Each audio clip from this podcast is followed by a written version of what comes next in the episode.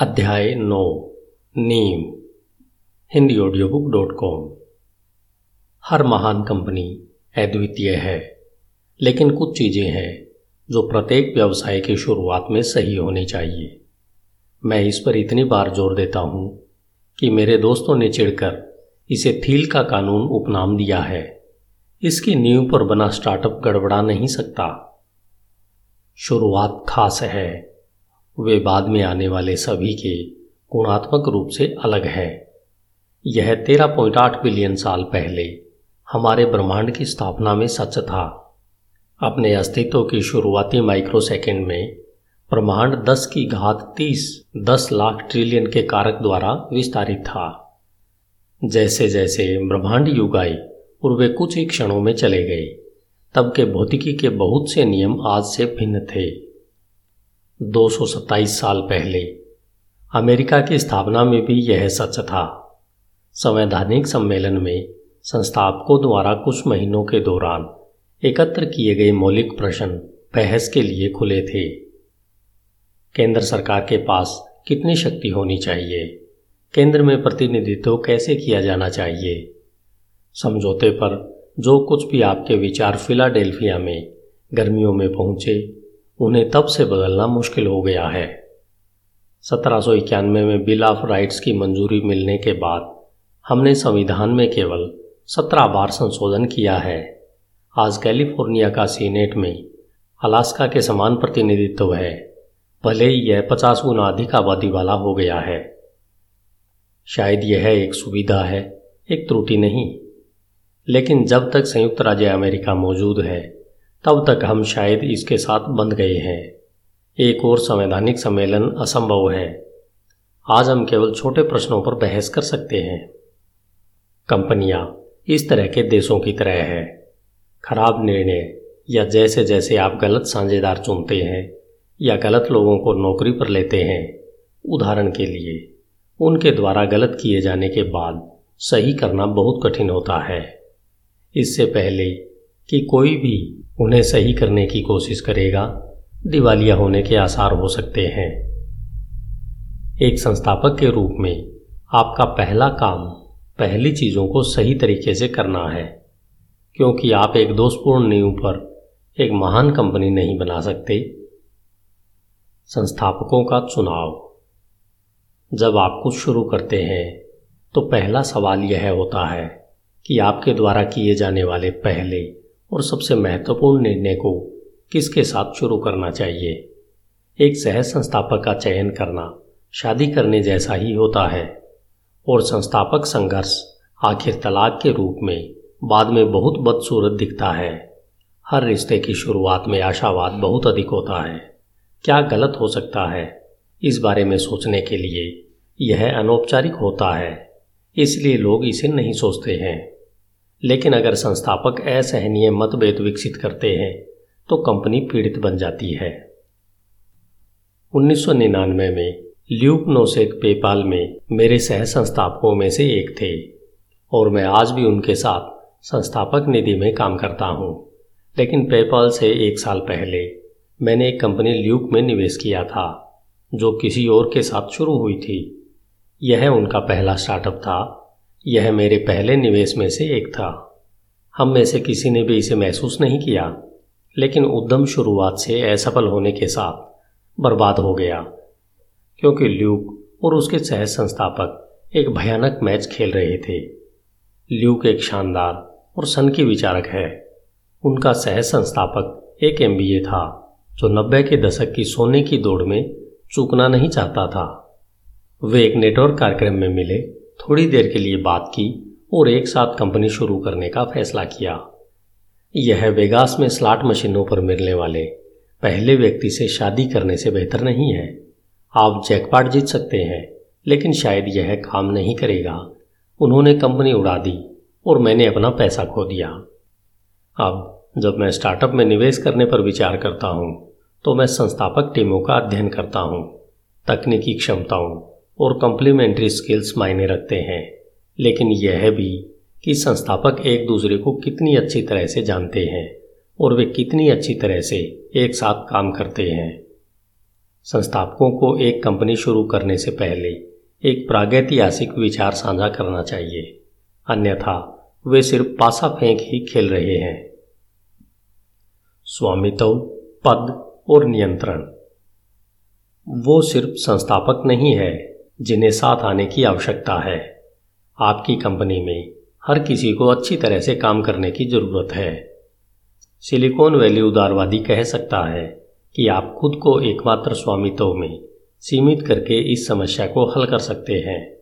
Freud, जंग और हर दूसरे मनोवैज्ञानिक के पास एक सिद्धांत है कि प्रत्येक व्यक्ति को अपने आप के खिलाफ कैसे विभाजित किया जाता है। लेकिन कम से कम व्यवसाय में स्वयं के लिए काम करने से गारंटी मिलती है। दुर्भाग्यवश, यह भी आपको सीमित करता है कि आप किस प्रकार की कंपनी बना सकते हैं।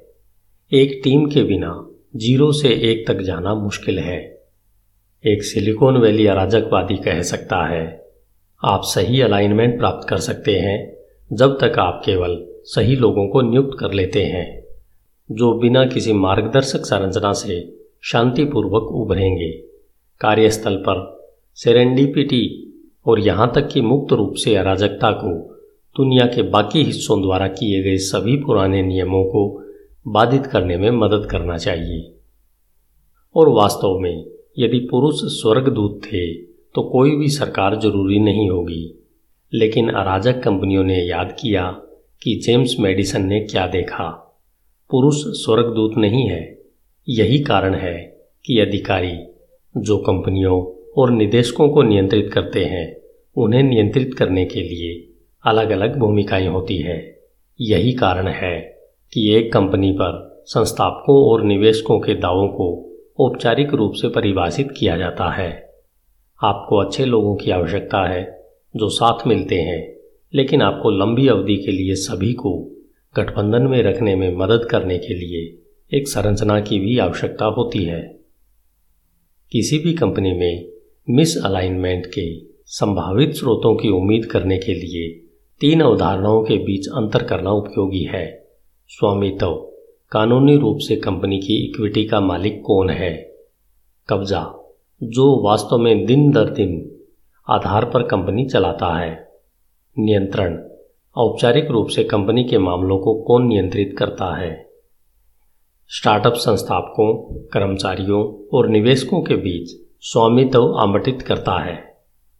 कंपनी के संचालन करने वाले, प्रबंधक और कर्मचारी कब्जे का आनंद लेते हैं और निदेशक मंडल, जिसमें आमतौर पर संस्थापक और निवेशक शामिल होते हैं, नियंत्रण का उपयोग करते हैं। सिद्धांत रूप में यह विभाजन सुचारू रूप से काम करता है। भाग स्वामित्व से वित्तीय उछाल निवेशकों और श्रमिकों को आकर्षित करता है और पुरस्कार देता है। प्रभावी कब्जा संस्थापक और कर्मचारियों को प्रेरित करता है और इसका तात्पर्य है कि वे समान हिस्सा प्राप्त कर सकते हैं। व्यवहारिक रूप से विभिन्न कार्यों के बीच इन कार्यों को वितरित करना समझ में आता है, लेकिन यह गलतीकरण के अवसरों को भी बढ़ाता है। अपने चरम पर मिस अलाइनमेंट देखने के लिए बस डीएमवी पर जाएँ। मान लीजिए कि आपको एक नया ड्राइविंग लाइसेंस चाहिए। संवैधानिक रूप से यह प्राप्त करना आसान होना चाहिए। डीएमवी एक सरकारी एजेंसी है और हम एक लोकतांत्रिक गणतंत्र में रहते हैं। सभी शक्तियाँ लोगों में रहती है, जो सरकार में उनकी सेवा करने के लिए प्रतिनिधियों का चुनाव करती है। यदि आप नागरिक हैं तो आप डीएमवी के हिस्सा स्वामी हैं और आपके प्रतिनिधि इसे नियंत्रित करते हैं। इसलिए आपको चलने और आपको जो चाहिए, उसे प्राप्त करने में सक्षम होना चाहिए। बेशक, यह इस तरह काम नहीं करता है। हम लोग डीएमवी के संसाधनों का स्वामित्व कर सकते हैं, लेकिन स्वामित्व केवल काल्पनिक है। डीएमवी संचालित करने वाले क्लर्क और छोटे समूह, हालाँकि वे अपनी छोटी छोटी शक्तियों के वास्तविक कब्जे का आनंद लेते हैं। यहाँ तक कि राज्यपाल और विधायिका डीएमवी पर मामूली नियंत्रण के आरोप में कुछ भी नहीं बदल सकते। नौकरशाही चर्च अपने स्वयं के जड़त्व में कुछ भी कर सकते हैं। इसे कोई फ़र्क नहीं पड़ता कि अधिकारियों ने क्या कदम उठाए हैं। वे किसी के लिए उत्तरदायी नहीं। डीएमवी सभी के साथ गलत है। नौकरशाह आपके लाइसेंसिक अनुभव को अपने विवेकानुसार सुखद या दुखद बना सकते हैं। आप राजनीतिक सिद्धांत लाने और उन्हें याद दिलाने की कोशिश कर सकते हैं कि आप मालिक हैं, लेकिन आपको बेहतर सेवा मिलने की संभावना नहीं है। बड़े निगम डीएमवी से बेहतर काम करते हैं, लेकिन वे अभी भी स्वामित्व और कब्जे के बीच गलत तरीके से गुमराह करने के लिए मिस अलाइंड है। जनरल मोटर्स जैसी एक बड़ी कंपनी के सीईओ उदाहरण के लिए कंपनी के कुछ शेयरों का मालिक होगा, लेकिन कुल का केवल एक छोटा सा हिस्सा होगा। इसलिए वह स्वामित्व के मूल्य के बजाय कब्जे की शक्ति के माध्यम से खुद को पुरस्कृत करने के लिए प्रोत्साहित किया जाता है। अच्छे तिमाही परिणामों को पोस्ट करना उनके लिए उच्च वेतन और कॉरपोरेट जेट रखने के लिए पर्याप्त होगा। मिस अलाइनमेंट तब भी हो सकता है जब उसे शेयरधारक मूल्य के नाम पर स्टॉक मुआवजे मिलते हैं। यदि वह स्टॉक शॉर्ट टर्म प्रदर्शन के लिए इनाम के रूप में आता है तो उसे योजना में निवेश करने की बजाय लागत में कटौती करने के लिए और अधिक आकर्षक और अधिक आसान लगेगा, जो भविष्य में दूर सभी शेयर धारकों के लिए अधिक मूल्य पैदा कर सकता है। कारपोरेट दिग्गजों के विपरीत शुरुआती स्टार्टअप चरण इतने छोटे होते हैं कि संस्थापकों के पास आमतौर पर स्वामित्व और कब्जे दोनों होते हैं। स्वामित्व और नियंत्रण के बीच एक स्टार्टअप विस्फोट में अधिकांश संघर्ष बोर्ड पर संस्थापक और निवेशकों के बीच है। समय के साथ संघर्ष की संभावना बढ़ जाती है, क्योंकि हितों में गिरावट आती है। एक बोर्ड सदस्य अपनी कंपनी के लिए जीत हासिल करने के लिए जितनी जल्दी हो सके कंपनी को सार्वजनिक करना चाहता है, जबकि संस्थापक निजी रहना और व्यवसाय बढ़ाना पसंद करेंगे। बोर्ड रूम में कम ही बहुत है। बोर्ड जितना छोटा होगा, निर्देशकों के लिए, आम सहमति तक पहुँचने और प्रभावी निरीक्षण करने के लिए यह आसान होगा। हालाँकि उस प्रभावशालिता का अर्थ है कि एक छोटा बोर्ड किसी भी संघर्ष में प्रबंधक का जोरदार विरोध कर सकता है। यही कारण है कि बुद्धिमानी से चयन करना महत्वपूर्ण है। आपके बोर्ड का हर सदस्य मायने रखता है।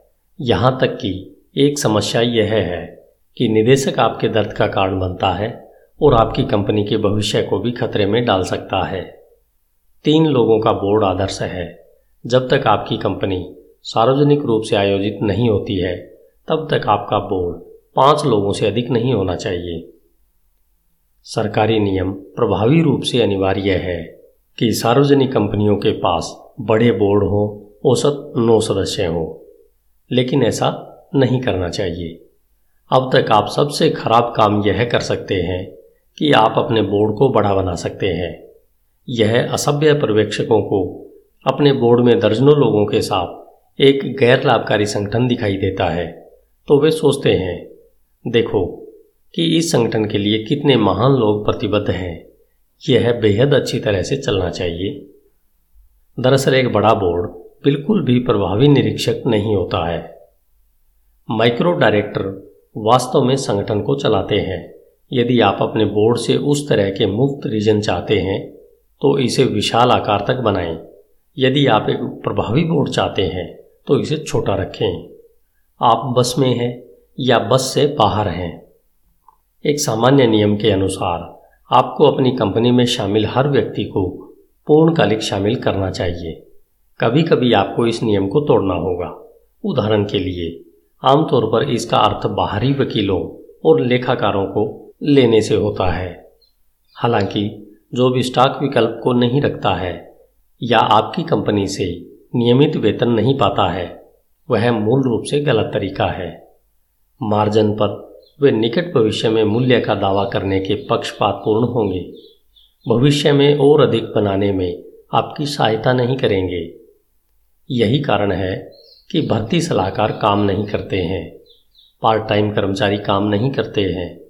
यहाँ तक कि दूरस्थ रूप से काम करना भी टालना चाहिए, क्योंकि जब भी सहकर्मी एक साथ पूरे समय में एक ही स्थान पर नहीं होते हैं तो मिस अलाइनमेंट हो सकता है।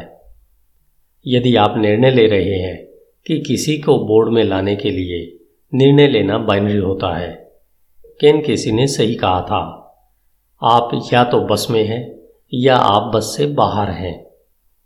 कैश मुख्य नहीं है। लोगों के लिए, पूरी तरह से प्रतिबद्ध होने के लिए, उन्हें उचित रूप से मुआवजा दिया जाना चाहिए। जब भी एक उद्यमी मुझे अपनी कंपनी में निवेश करने के लिए कहता है तो मैं उससे पूछता हूँ कि वह खुद को कितना भुगतान करना चाहता है। यह सैकड़ों स्टार्टअप में निवेश करने के लिए एक कंपनी सीईओ का भुगतान कम करती है। मैंने देखा है कि यह एकमात्र स्पष्ट पैटर्न में से एक है। किसी भी मामले में शुरुआती चरण के सीईओ को नहीं। उद्यम समर्थित स्टार्टअप प्रति वर्ष डेढ़ लाख डॉलर से अधिक वेतन प्राप्त करता है। इससे कोई फ़र्क नहीं पड़ता कि वह इसका गूगल पर उपयोग करता है या उसके पास एक बड़ा मोर्गेज और भारी निजी स्कूल फ़ीस है। यदि एक सीईओ प्रति वर्ष तीन लाख डॉलर इकट्ठा करता है तो वह एक संस्थापक की तुलना में राजनेता की तरह बनने का जोखिम उठाता है। उच्च वेतन उसे वेतन के साथ स्थिति की रक्षा करने के लिए प्रोत्साहित करता है। न कि सतह की समस्याओं के लिए, हर किसी के साथ काम करने और आक्रामक रूप से उन्हें ठीक करने के लिए। इसके विपरीत, एक कम वेतन वाला सीईओ कंपनी के मूल्य को पूरी तरह से बढ़ाने पर केंद्रित होगा। कम वेतन प्राप्त सीईओ भी हर किसी के लिए मानक निर्धारित करता है। बॉक्स के सीईओ हारून लेवी, बॉक्स के शुरू होने के चार साल बाद कंपनी में हर किसी से कम भुगतान लेने के लिए हमेशा सावधान थे। वह अभी भी एक बेडरूम वाले अपार्टमेंट में मुख्यालय से दो ब्लॉक दूर रह रहे थे। बिना किसी फर्नीचर व गद्दे को छोड़कर प्रत्येक कर्मचारी ने कंपनी के मिशन के प्रति अपनी स्पष्ट प्रतिबद्धता देखी और इसे अनुकरण किया। यदि कोई सीईओ कंपनी में सबसे कम वेतन लेकर उदाहरण नहीं दिखाता है तो वह उच्चतम वेतन लेकर वही काम कर सकता है। जब तक कि आंकड़ा अभी भी मामूली है, यह नकद मुआवजे पर प्रभावी छत सेट करता है। नकद आकर्षक है, यह शुद्ध विकल्प प्रदान करता है। एक बार जब आप अपने पे चेक प्राप्त कर लेते हैं तो आप जो कुछ भी चाहते हैं, वह कर सकते हैं। हालाँकि उच्च नकद मुआवजे कर्मचारियों को कंपनी से मूल्य का दावा करने के लिए सिखाता है, क्योंकि भविष्य में नया मूल्य बनाने के लिए अपना समय निवेश करने के बजाय यह पहले से मौजूद है। एक नकद बोनस नकदी वेतन से थोड़ा बेहतर है।